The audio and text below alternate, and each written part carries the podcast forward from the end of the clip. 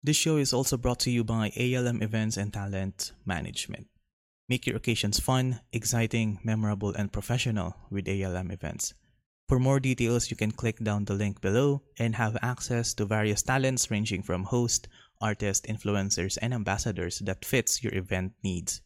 Thank you so much, ALM, for being a part of this episode.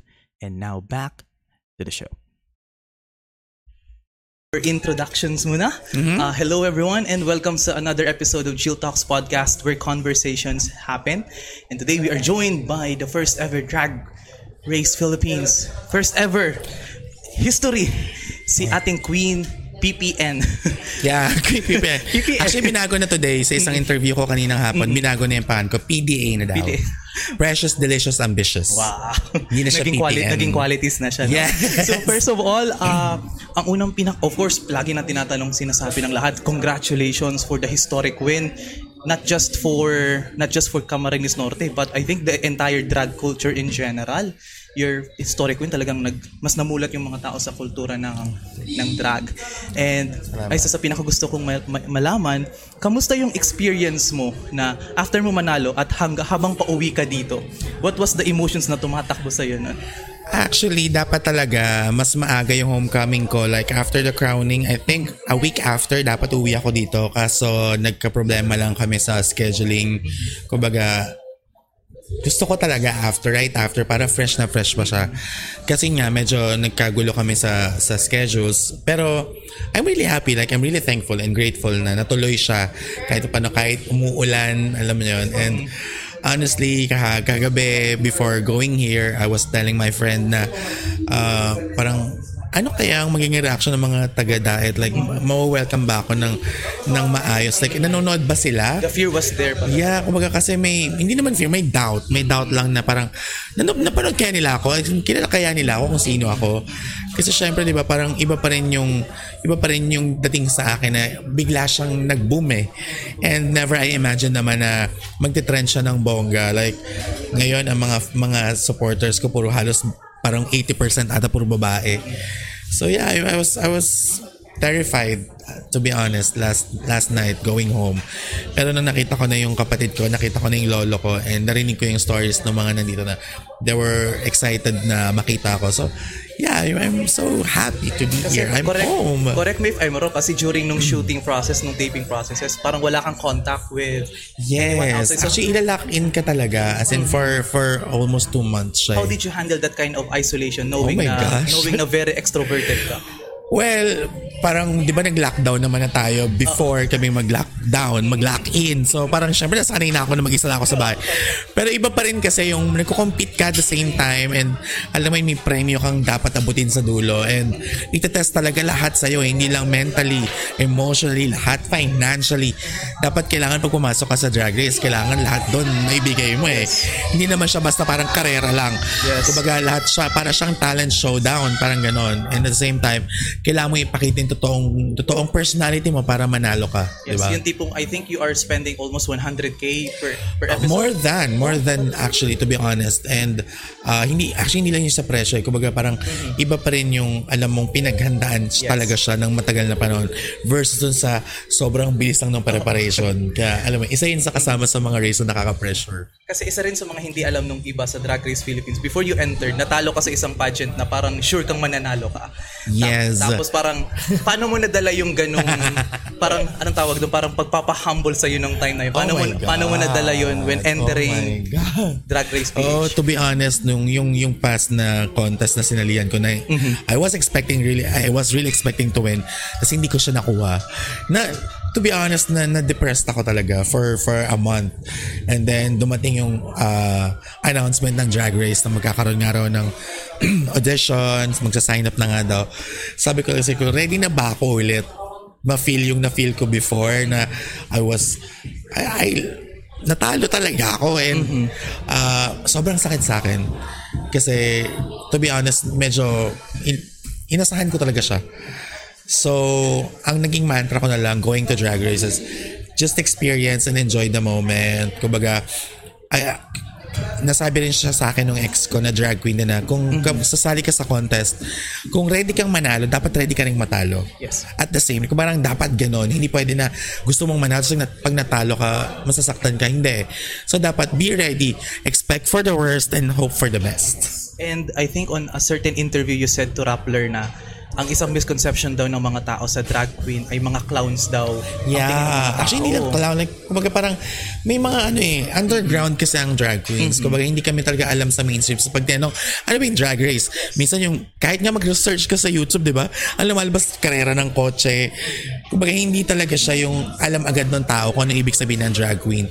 Kaya alam mo yun, may, may, mga, may mga doubts din kami, may mga fears din na kami na baka mamaya hindi rin nila alam kung anong ibig sabihin at kung ano yung ginagawa talaga namin for a living. So parang may personal curiosity din.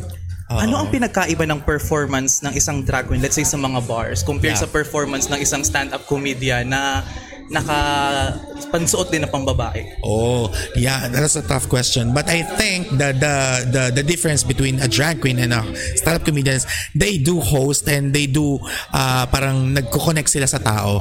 Kumbaga para silang ano, para sa mga para ikaw, parang interview ka ng mga tao, nagpapatawa ka. Kumbaga tuloy-tuloy yung paggana ng utak mo. Ang versus sa amin ng mga drag queens, we're, ano kami, rehearsed kami. Kumbaga, praktisado lahat ng ginagawa namin sa stage. Pag nag-play music, alam ko ang gagawin ko simula hanggang dulo. And after that, tapos na ang trabaho ko. Uh, versus sa mga sa mga stand-up comedians na I'm trying to penetrate now kasi isa rin sa mga challenges sa Drag Race kailangan mo rin mag-host kailangan mo maging witty kailangan mabilis ka rin mag-isip kasi hindi lang yung basta mag-lip sync ka eh. Ano rin siya tagisan rin siya ng wit ng ng ah, dancing ability. Nakapag nakakanta pa kami. Kumbaga hindi man ako makanta talaga sa, sa totoong buhay. Pero yeah ah, isa yun sa mga pagkakaiba and I'm willing to learn din ngayon actually kasi kailangan din pala siya para maging isa kang ah, ganap na performer. All, not round, just, all-rounder ka talaga Ay, sa you have to be all-rounder Yes. talaga kasi kung kung napanood mo yung season, ah, episode 1 to 10, lahat yun, kakanta ka, magpapatawa ka, mag-lip sync ka, mag-impersonate ka, mag-host ka, aarte ka. Oh my God, lahat talaga siya. Hindi pwedeng uwi ka ng buhay. Ganun talaga siya. And parang very interesting yung kultura kasi ng drag. Kasi in the US, the culture of drag sa US, even straight males can Yes. drag na bali Yeah. basag basag sa rit, sa kultura ng Pinas na pag nag-drag Yeah. queen ka automatic gay ka which is not the yes, case. oo. And I, I, I've interviewed uh, ibang, nung ibang tao na akala nila sa drag queen kailangan may may boobs ka na nag-transition ka na into a woman para maging drag queen ka versus now because of drag race na alam natin na naging naging mainstream siya. You're the one I love. You're the one I need. Ayan. Meron tayong talent portion. Ayan. ah, part na siya. Asan ba ako? Asan ba ako? Yung sa culture of drag race. yan, culture. To be honest, meron ako ngayong ah, dalawang drag ah, children. Yung isa straight na babae. At yung isa straight na lalaki. Oh, nice. Yes, kumbaga parang 'di ba eh, nag-evolve talaga siya and ngayon kasi ang ang drag kasi is for everyone. It's limitless and it's parang hindi mo siya nakakaon sa isang box lang. Pwede kang maging drag queen kahit nagla-live singer, singing ka, nagda-dancing ka, nag-acting ka. Basta basta alam mo sa sarili mong drag queen ka. Yes. Drag artist ka actually. You can be an a drag artist uh, kung, kung kung talagang isa sa puso mo. Yes. Kasi you said a while ago, drag is considered an underground art. Yes. Do you think ano ang kailangan gawin ng mga tao, hindi lang yung mga drag art artist para hindi na siya maging labeled as an underground uh, art kasi na parang parang kahit sabihin natin underground siya parang sa part ninyo hindi rin naman maganda laging ma-label kayo as underground art lang talaga. oo. Well, ngayon hindi na siya underground kasi nakikita na kami sa TV. Like, for example, kami ng mga Divine Sisters ko, magkakaroon kami ng a series sa ABS-CBN. Kumbaga, hindi na rin siya yung na hindi mahirap hanapin. Kumbaga, pag, pag sinabi ngayon na drag queen, search mo lang, lalabas na yung pangalan namin, Drag Race Philippines, Drag Race uh, US, Drag Race. So, hindi na talaga siya ngayon, hindi na rin talaga siya ngayon underground because na, malaki yung naitulong ng Drag Race at ng iba pang competitions ng mga drag queens. Nagiging mainstream na talaga Mainstream na talaga siya Yes. actually. Kaya thank you, RuPaul. And can I ask you a personal question? Yeah. Okay. Kasi nasabi mo kanina na Grabe naman ang personal yan. Char! you are training two prodigies sa drag. Anong ano yung naging impact na binigay sa iyo ni Lady Gagita na bigla yung yung kasi pina pina-perform ka na agad parang unang sala mo perform ka do you apply that same level of trust ngayong may mini-mentor ka na kung paano sa iyo ginawa ni Lady Gagita Well, honestly, yes. Kasi I'm really grateful na si Gagita, si Lady Gagita is, nung sinabi ko lang talaga sa kanya, Be, gusto ko mag-performance sa drag queen. Pwede mo ba akong ayusan? Go. Kumbaga, ibig sabihin, nagtitiwala agad siya sa kakayanan ko. Pero before that, kasi magkakilala na kami for like two years. Nakita niya kung gaano ako, kung gaano ako ka, ka-dedicated sa pag-perform. So, nung nagsabi ako sa kanya at nagpakilala ako sa kanya na, Be, gusto ko nang maging drag queen. Hindi na siya nagdalawang isip kasi alam niya kung paano ako magtrabaho. Alam niya kung paano ko isinasa puso yung mga gusto kong gawin. sige kaya mo naman sige go So ngayon, ang ina-apply ko sa mga drag daughters ko, kailangan kailangan decided ka. Ayoko Yes. na may question mark ka sa ulo na gusto ko po maging drag queen. Hindi. Gusto ko pag, pag gusto mo yung gusto mong gawin, go. Gagawin natin. Pag hindi, okay, wag muna. It's not your time. Wait for your time kasi darating at darating naman yan. Hindi mo pwedeng pangunahan ng mga bagay-bagay. Ang puso mo magsasabi kung kailan at ah, saan ang para sa'yo. And also again, another personal question. Go. Uh, you said that ang drag art is of parang superhero ka na once you put on the drag, parang Yes. once you put on the drag talagang you are a different person like so Clark Fearless, Kent, Clark Kent nagiging strong, di ba? Powerful. Sa personal question ko, anong personality mo ang biglang nawawala once na nagsuot ka ng drag? At ano naman ang personality nawawala mo once you remove the drag? Well, exact opposite talaga kasi ako in and out of drag si, si Precious si Rodolfo yin, yang, yin and yang sila talaga na ako as Precious napaka extrovert ko tapos si Pre- si Rodolfo sobrang introvert nung sobrang mahihayin nun. Up until now, hindi talaga siya yung parang pag nakita mo, ay, maingay, hindi talaga ako ganun. Kasi iba talaga yung kap- kapangyarihan talaga ng drag na natutulong sa akin. Kumbaga parang I'm a whole different person because of the makeup and the look. Eh, parang ang maganda rin kay Clark Kent, hindi siya napapansin talaga. Yes. Kahit plain sight na talaga siya. Totoo. And I think that's one of the ano eh, one of the one of the perks of Yes. being a drag queen na kapag hindi mo ah, pag, pag- parang pagod ka na sa pag, pag- pagpapasaya ng tao, you have the ability to to rest and Yes. to you know to blend in without sa the mga public tao. without the public yes. eye kasi may mga iba na talagang conscious pa rin sa tingin sa mak- pag nakita sila ng mga tao. Pero noon yun, nangyayari sa akin yun noon. Pero ngayon kasi dahil sa help of Drag Race, hindi na ako masyadong pwede talagang magtago. Like, pag naki- recognize na rin ako as Rodolfo and Precious at the same time. And to, to for the next question, very touching ang nabasa kong story sa na you you never came out as Yes. gay. Parang pumunta ka lang sa bahay niyo pama, may boyfriend, then no questions asked, tanggap lahat. Do you think sa generation natin ngayon, should people come out come out with with their own sexuality or just express themselves parang hindi mo kail- why why come out so may there's a debate kasi sa dalawang yun so sa sayo what's Why your come out? yeah. Well, I, I, ako naniniwala ko ever since until now na may laging tamang oras sa lahat ng bagay. Kumbaga, hindi mo pwedeng pilitin ng isang tao na mag-out kung hindi pa naman siya ready.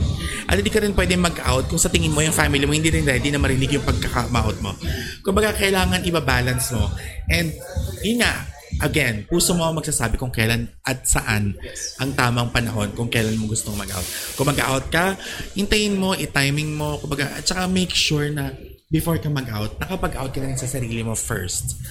Kasi iba yun eh. Kapag nag-out ka, hindi ka rin sure na nag-out ka, bakit ka mag-out, di ba?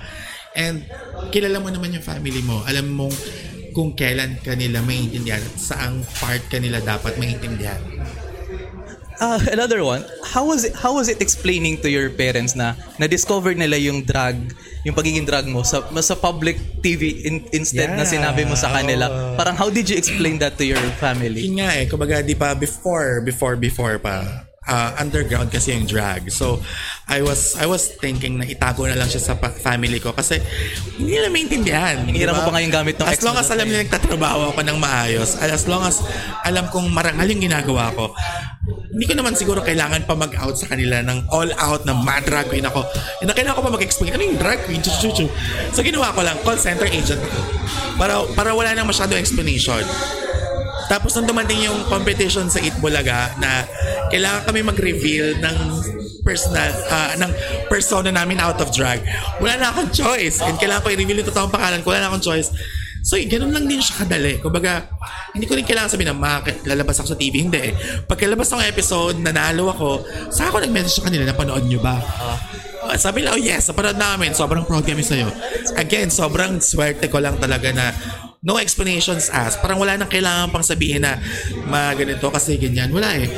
Bunso, ang galing mo. Sana uh, uh, masaya ka sa ginagawa mo at kung saan ka masaya, ipagpatuloy mo kasi dyan ka magaling. And isa sa pinak, I think the name for sure sa alam na ng karamihan na nagpo-follow sa'yo that is based on Paulo Ballesteros. Yes. Ang pinakamagandang journey kasi ni Paulo Ballesteros, personally I've been a fan of ever since. Yes. Even before Kalye Serye, nung naabutan ko pa yung shy days ni Paulo na Yes. very timid siya. Totoo. Tim- Para si Mama Pao, di ba? Hindi siya nag-out. Very timid siya nun sa bayanihan. Eh, ang mga kasama niya, si Jose, si Wally, grabe ang energy. Pero nung nag-start siyang mag nung makeup skills niya, nung nagda-drag Yes. na siya, lumabas yung confidence niya, nagkaroon na siya ng sense Yeah. of level of sense of identity. So parang, did you take it as part of the inspiration then to follow the journey of Paulo Ballesteros? Actually, eh, nakakatawa kasi way before before my competition sa sa Itbulaga, before ako nanalo sa Itbulaga, before ako nag-Drag Race Philippines, nagkakilala talaga kami sa O-Bar. Oh, nice. And nagkakausap na kami sa Facebook na I really admired him so much dahil sa mga sa tapang niya na ginagawa sa social media. Like, hindi siya nahiyang mag-transform into a girl. Ito, kung, kung kani-kaninong, kung sino-sinong transform, hindi lang girls. Actually, kung sinong maisipan niya. And mini-message ko talaga siya before na sabi ko, oh my God, sobrang galing mo ko. Eh din nakakatuwa, nag-message siya sa akin na na-inspire din siya sa akin nung nanonood siya sa akin sa O-Bar. Yes, kasi parang, alam mo yun, ang nakakatawa kasi hindi namin plinano lahat na mangyayari to na magkikita kami sa Bulaga, na magkikita kami sa Drag Race Philippines, so siya yung main host. Kumbaga, it just happened and so magical na pareho kasi kaming artist, ipinag-connect kami ng, ng time, ng, ng, ng chances. Kaya nakakatuwa kasi halos pareho lang kami ng personality ni Mama Pao talaga. It's like seeing an Parang old kami friend. magkapatid. Oo. Actually, parang kami magkapatid. Uh, last two questions, uh, Miss Miss? Precious. Oh Oo. Ang Kasi another reason kung bakit nagtitrending ang mga drag queens ngayon is that parang yung nagki-create ng political statements yung mga kilala nating drag artist. So parang a question for you, do you think drag should be political? Kasi parang people are still divided on that. So what's your take sa ganun? Well, before, before, before, then hindi ko pa ako masyadong familiar kung ano bang ibig sabihin ng political drag.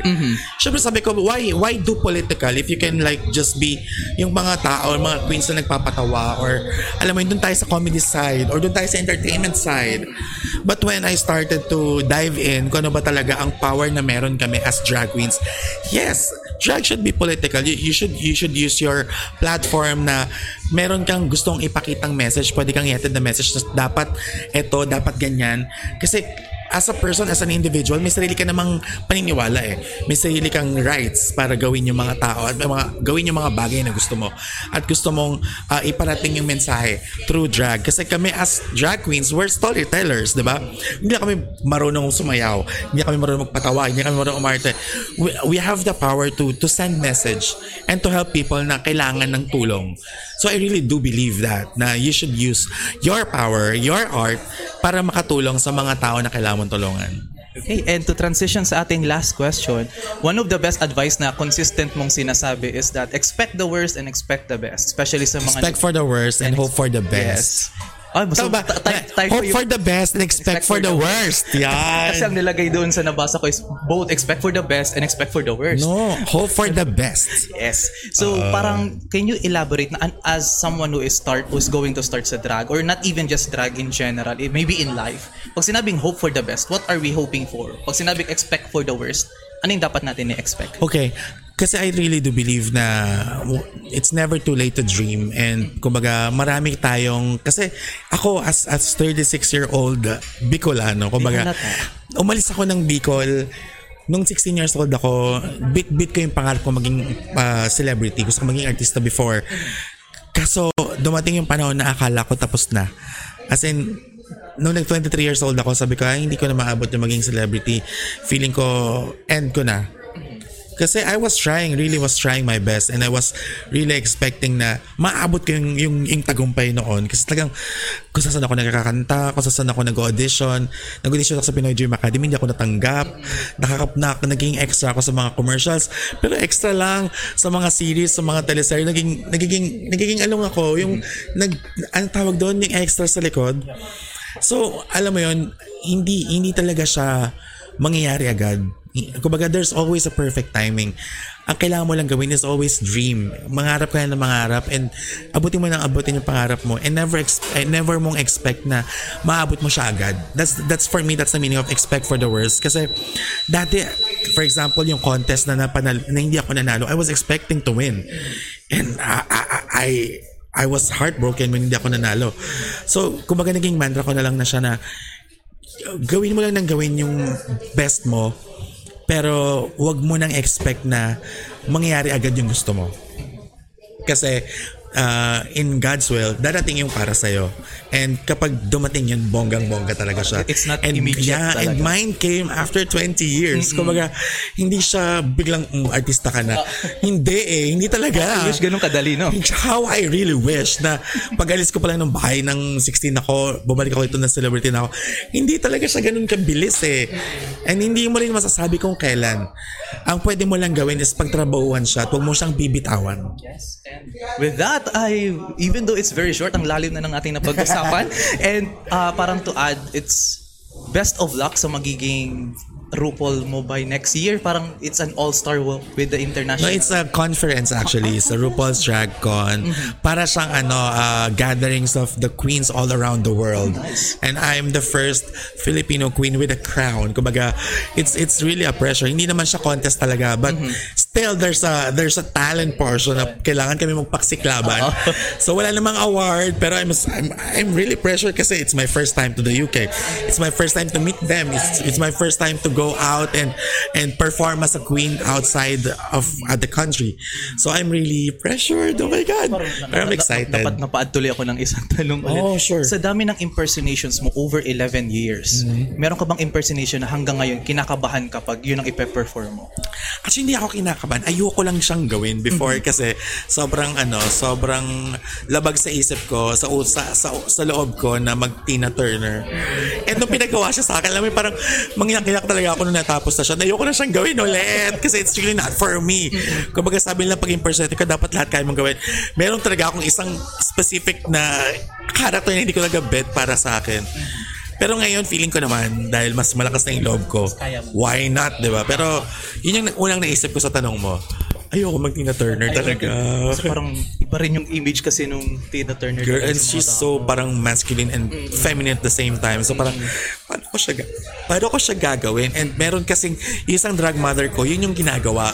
Yun yung specialty niya na parang, pag nakikita ko siya, oh my God, nasa starstruck talaga ako sa kanya. And ako, sa sarili ko, alam ko yung kakayanan ko, hanggang alam ko kung ano yung kaya kong gawin. And I can never compete or kumaga parang pantayan or lagpasan yung ginagawa niya.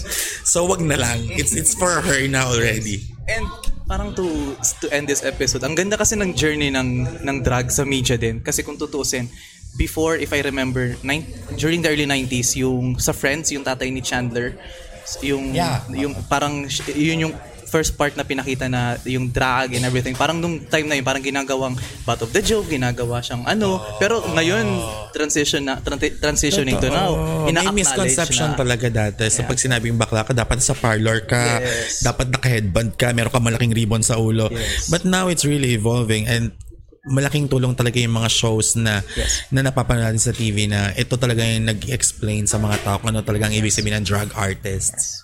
And, And not just drug artists, lahat ng artists, kumbaga, kung mapanood nila lahat sa TV, kung ano yung difference and ma- mas ma-appreciate nila kung talagang, kung ano ba talaga ang kayang gawin ng isang drug artist. It's all, all around performer. And with that said, thank you so much for Thank this you. wonderful conversation. and you can follow Miss Precious sa links down below. And of course, subscribe to Chill Talks Podcast on Spotify and Facebook. Thank you so much for listening. Thank you. I'll see you all the next one. Bye-bye. Merry Christmas!